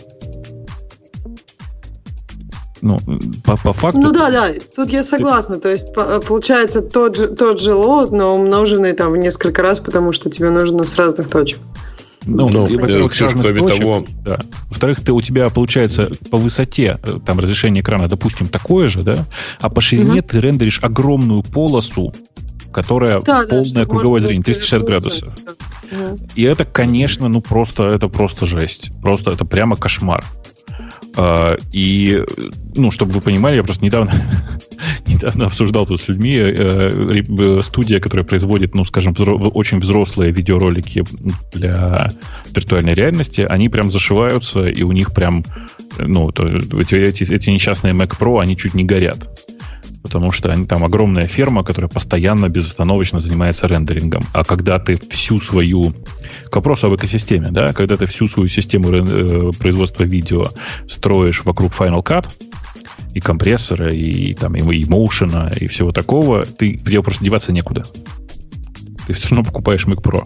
Ну, это как раз то, что они называют профессиональный рынок. Но вот этим положено покупать Mac Pro и сколько надо, и будут покупать. Меня другие вопросы. Ладно, Mac Pro это, это нишевая штука, как ни крути. Хотя вы с Ксюшей на него сильно запали.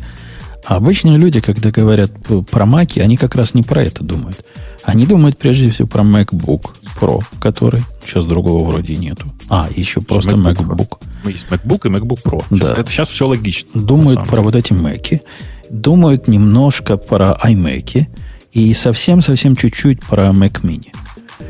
И если нам по поводу мобильных решений, в принципе, понятно все, ну, процесс идет. Не туда, куда Бобуку хочется, карточку не вставили, памяти не доложили. Не, памяти много, да. ну. Да, а вот э, меня, например, расстраивает, сколько уже лет не было Mac Mini. Ну, три года, я думаю, четыре года точно уже не было новых Mac Mini. А мне кажется, Mac Mini еще более нишевый, чем Mac Pro. То есть Mac Pro хотя бы, да, это какие-то ну, определенные люди, и они не смогут не покупать Mac Pro, потому что если у них уже бизнес завязан, и это для них экономически просто. А вот Mac Mini, кто, по-твоему, почему я должен купить Mac Mini и не купить лэптоп? Ну, то есть, я понимаю цены, цены разные, но Mac Mini, по-моему, там 500 стоит, да? Ну, за 500 долларов они предлагали Э, относительно, ну, как, как несовременный, но во всяком случае совмест, с, сравнимый с MacBook Pro того поколения, э, только без, без мобильности. И предлагали это они в три раза дешевле, чем ты то же самое можешь купить э, в упаковке носимой. Это интересное предложение. Не всем нужны носимые. Три раза разница в цене серьезный довод. Э, подключаешь к нему какой-нибудь э, копеечный деловский дисплей. И вот тебе за тысячу долларов могучая такая рабочая станция, которая красота нечеловеческая. Чем, чем это плохо было? Кому, кому от этого не нравилось? У меня этих MacBook, Mac Mini прошло через меня в свое время куча целая. И мне казалось очень интересное такое, очень интересное решение. Ну, короче, да. И единственная а... причина, почему я купил iMac вот этот 5K, э, который Э, две причины. Во-первых, э, нету мини, который можно купить. Просто нету. Ну, то есть нету современного мини. Новые мини стали даже новые. Вот те, которые 4 года назад вышли, хуже, чем те, которые были до того. А во-вторых, э, ну, дисплея такого тогда не было никак. И, и, и, а хотелось. Может, для, как раз для этого и перестают их выпускать, чтобы... Мини потом... бы не потянул, по-моему, такой дисплей. Ну, 4, 4К бы потянул, но тоже за вменяемые деньги не купить было. А теперь все в одном флаконе, и раскрутили они меня на iMac. Ну, молодцы. Может, может так и задумывалось с самого начала. Ну, а что? А с MacBook и с MacBook Pro все в порядке. Кто-то кто сомневается в том, что не развивается. MacBook вышел относительно новый, не, относительно недавно. MacBook Pro вот на днях буквально. Все, процесс идет. Чего? Чего бояться? Чего волноваться? Мы не волнуемся. Да никто не боится. Да нет, но была же волна по поводу того, что Apple не разбивает, не развивает маки, и даже вот с лаптопами, по-моему, это многие люди написали, что просто плевок в их душу, то, что память, количество памяти не увеличилось, что это, это такое, они целый год работали, а памяти не хватает. В общем, мне кажется, что было очень много всего написано про то, что Apple совсем забила на маки, и ну посмотрим, в общем, что будет. Как это на, Hacker, на Hacker News недавно была, вот сегодня, по-моему, была статья. Э, чувак написал «Мой новый Mac Mini», статья называлась. И он для себя там обнаружил Intel, как они называются, NUC, NUC, да, по-моему, вот эти mm-hmm. машинки? Да-да-да. Который ну, и, и, и с последним процессором, и памяти туда, ну, сколько унесешь, можно вставить. И стоит копейки. И вопрошает он в пустоту, ну, нашел он Hacker News, но вопрошал в пустоту, что ж Apple такие тормоза. Вот когда есть такие замечательные нюки, почему у нас э, Mac Mini такой, такой необновляемый? Э, ну, резонный вопрос. Хотя его там основной довод, ну, что за проблема, говорит чуваки? Ну, впендюрите туда процессор помощнее и, и памяти побольше, и все, и будет все как надо. Ему там отвечают, нет, мол, у нас же Apple, у нас же качество, надо как следует отмерить. 4 года отмеряем уже, как, а потом только сделаем. Ну, в вопросе чувака есть резон. Я, кстати, на твоем месте бы серьезно посмотрел на вот эти на нуки. Особенно, знаешь, есть очень прикольная такая готовая конфигурация. Ты же не любишь отдельно там процессор покупать, отдельно память и все такое. Есть очень прикольная конфигурация на нуке, которая называется School Canyon. Не знаю, видел ты или нет. Она довольно дорогая, ну, в смысле, она стоит примерно как, как, как наверное, младший этот самый Mac Mini. А при этом она прям хороша и по производительности, и по всему, и Linux туда прекрасно встает, и видеоадаптер там такой, как ты любишь, в смысле такой же, как в твоем MacBook Pro. А, и, короче, ну, в смысле, это прямо такая отличная железка. Ну, это как workstation использовать или как типа сервер? Как то и другое? Для чего ты Mac Mini использовал? Ну, как маковский десктоп для работы. А тут как, как я буду? На Linux мне переходить жить? На Windows мы ну, выше обсуждали а что, тему. На, на Linux, конечно. Перехода нет из нашего, из нашего мерка. А Слушай, вместо сервера тоже... поставить как-то стрёмно. Почему? Ну, как-то стрёмно, как-то сервер, там, ну, ну айло всякое, и там несколько изернетовских портов, и я могу к нему доступаться, когда он мертвый. Ну, знаешь, всякие серверные штучки. Так что не знаю, не знаю то такой сервер для бедных. Хотя, конечно, он сделает мой HP микро как стоячего по скорости, я уверен.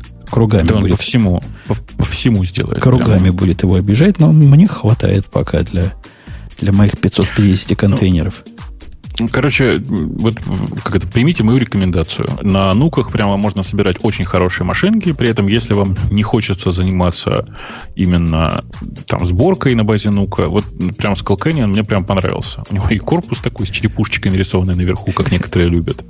Они почему-то говорят, что это игровой компьютер. Это, конечно, не игровой компьютер. Ну, какой игровой компьютер с встроенной графикой?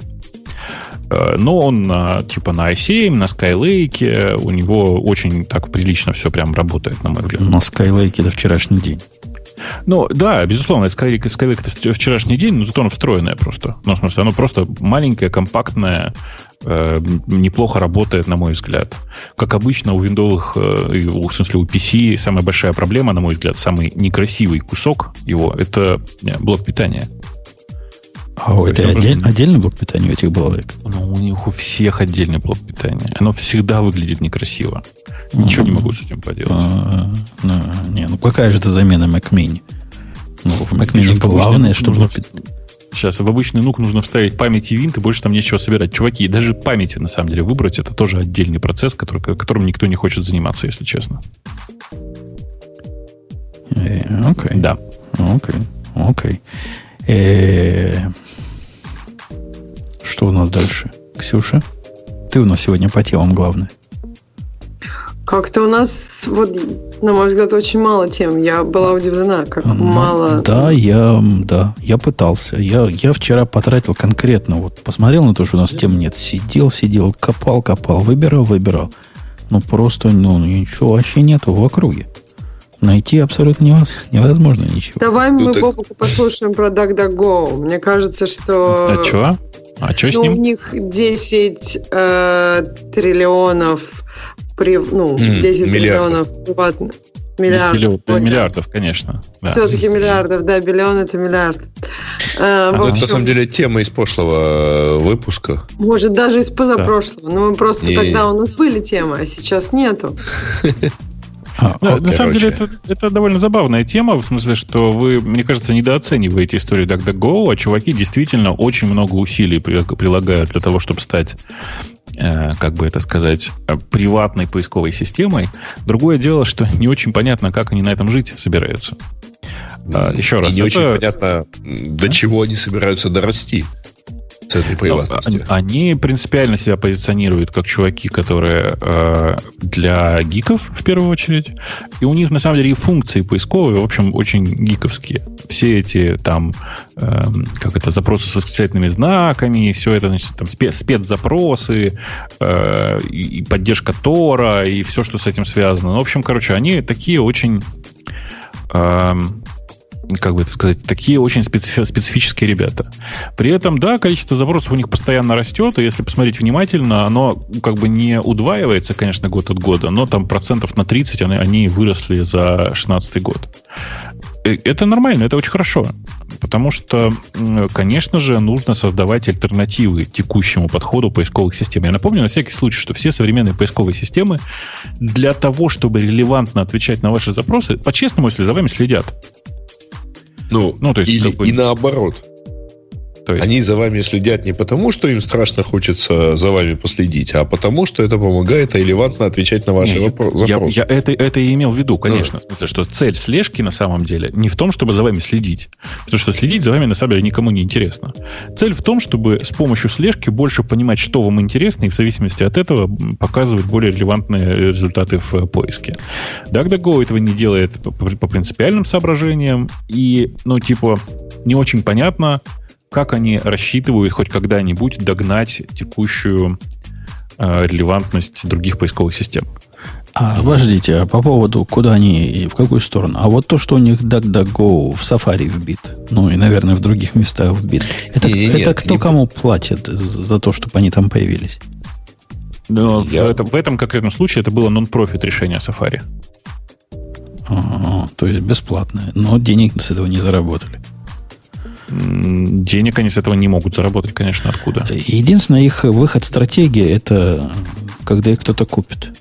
Когда они вот такие модные, гиковские, ну, например, какой-нибудь, не знаю, Atlassian, GitHub, кто-нибудь, у кого есть деньги. Ну, Atlassian и GitHub, наверное, очень вряд ли конкретно. Но на самом деле, если ты DuckDuckGo никогда не пользовался, это довольно э, интересная система, ну, вот реально, реально интересная. Например, э, эти вопросики с, э, с запросы со, знак, со знаками восклицательными ты пробовал когда-нибудь? Нет? Ну, я знаю про них, но как-то как без них обходился. Не знаю. Я не понимаю, как ты обходился без них. А я в гугле, прям... в гугле ищу все подряд, и находится и так достаточно легко.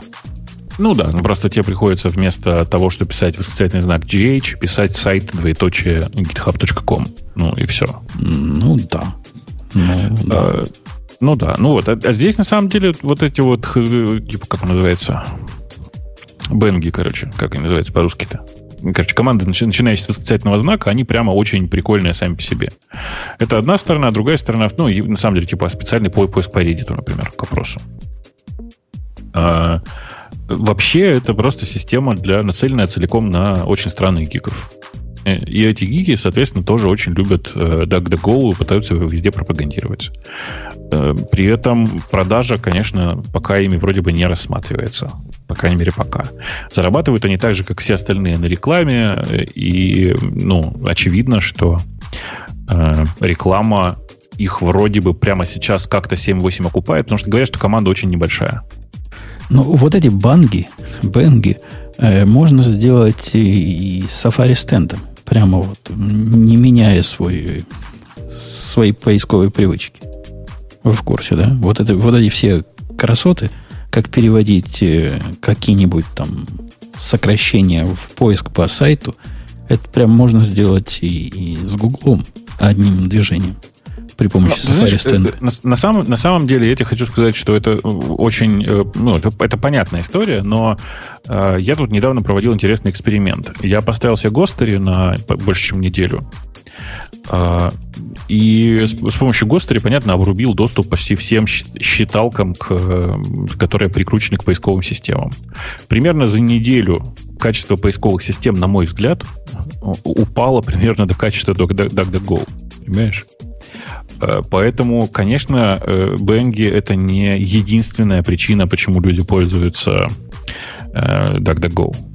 То есть, на самом деле, и пользуются в первую очередь для того, чтобы э, поддерживать приватность, режим приватности. Окей. Mm, okay. Я попробовал вот этот, на Amazon сделать себе такой бэнг. Как ну. не могу его заставить работать. Непонятно, куда коней запрягать. В смысле? Но в смысле keyword говорит AZ.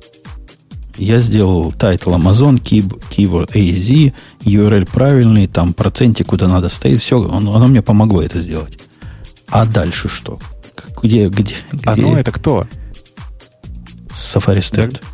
А, Safari Stand. Ну, прости, пожалуйста.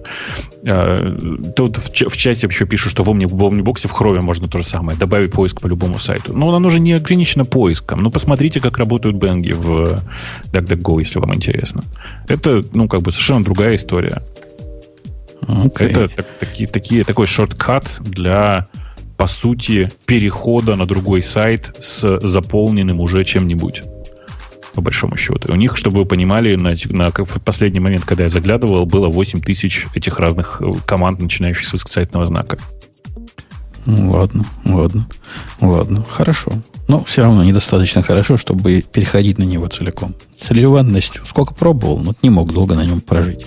А ты понимаешь, что тебе, тебе ничего не, не мешает писать восклицательный знак G в начале для того, чтобы искать гуглом?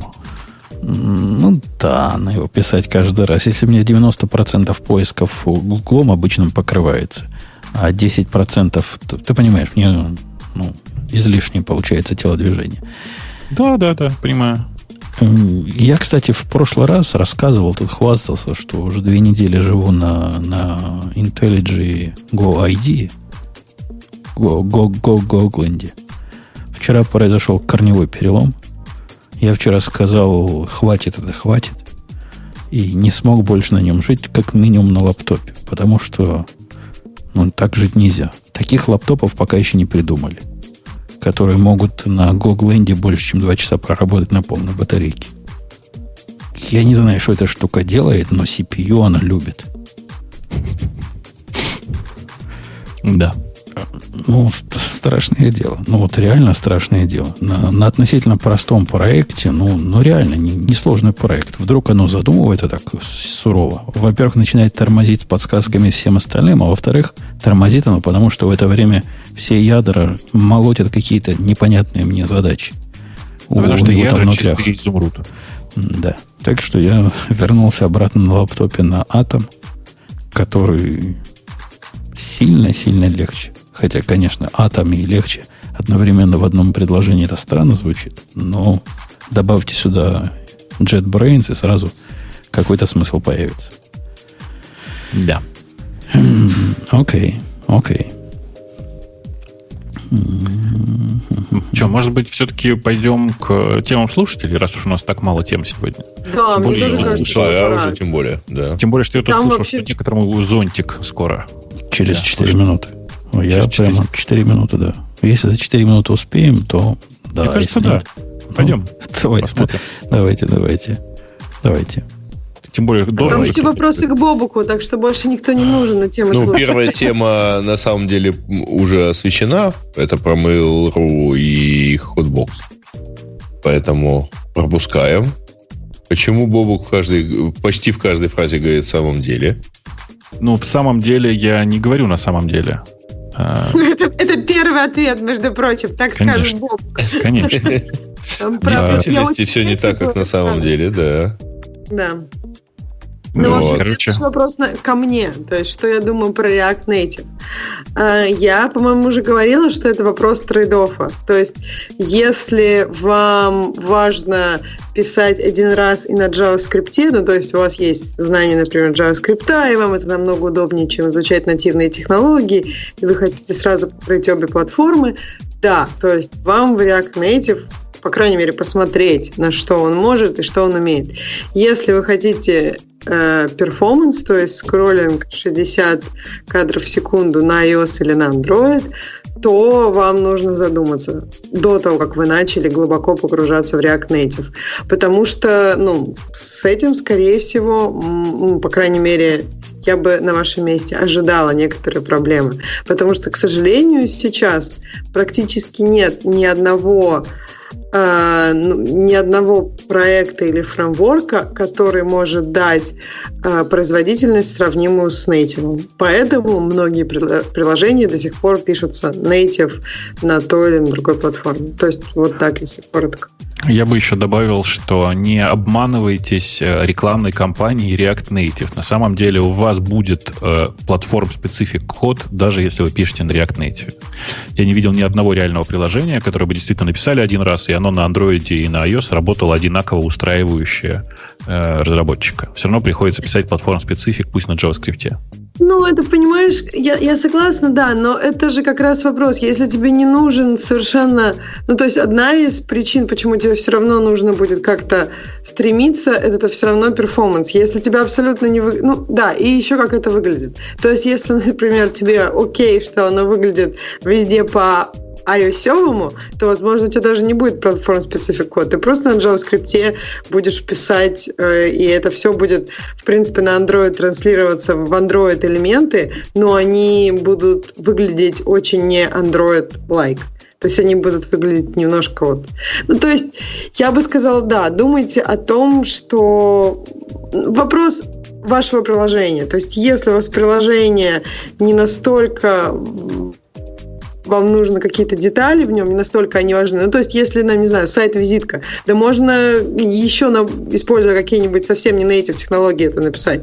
То есть, там на веб-сайтике, когда, когда ты на веб-сервисе все расставляешь, и тебе потом генерится там APK и для iOS, например. То есть для Android и для iOS версии. То есть бывают и такие. А если вы хотите много интерактивности, какие-нибудь интересные анимации, это все будет вызывать проблемы. И это все будет вас опускать на level ниже с native ом и, в общем...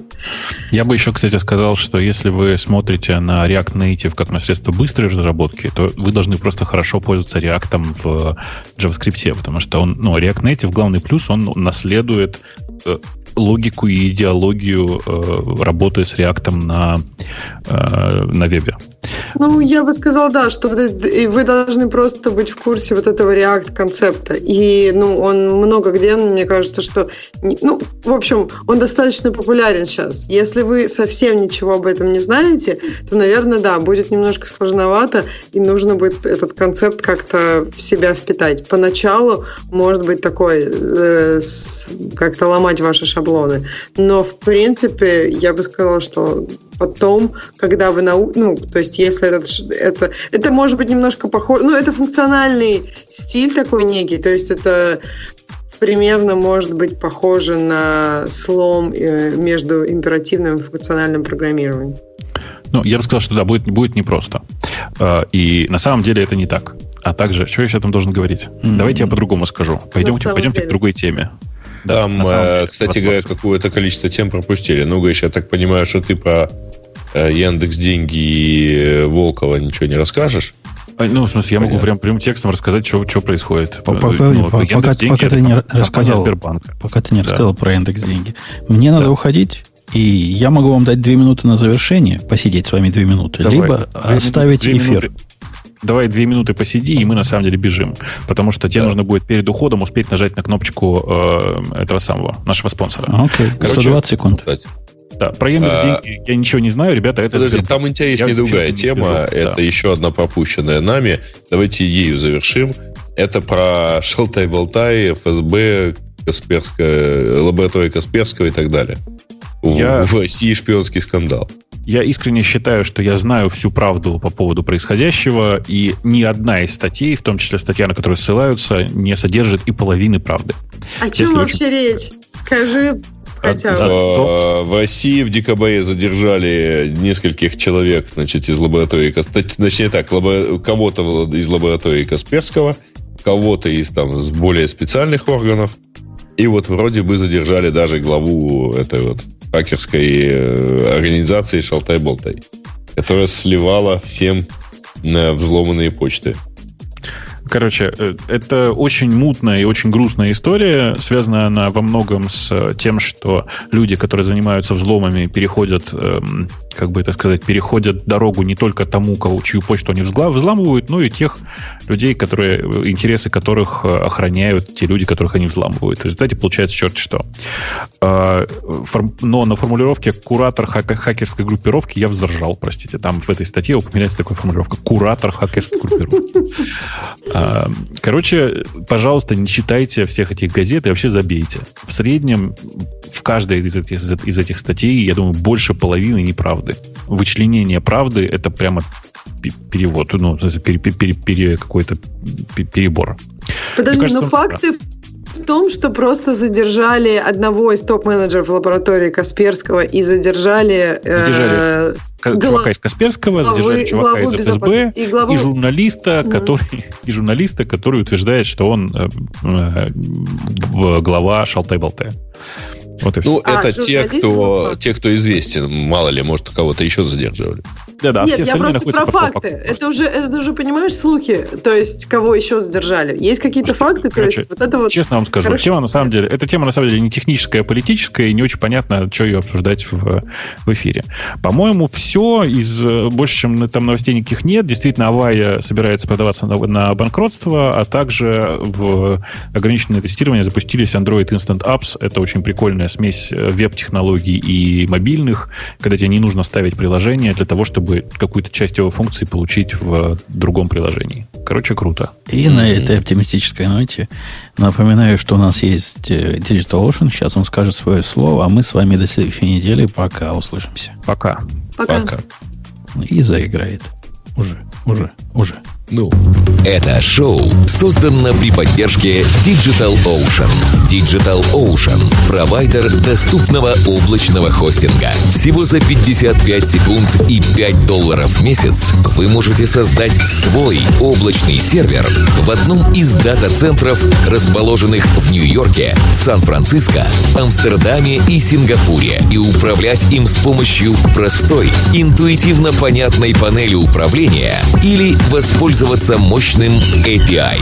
Начните прямо сейчас. Введите промокод RadioDefist при регистрации и получите 10 долларов бонуса на аккаунт.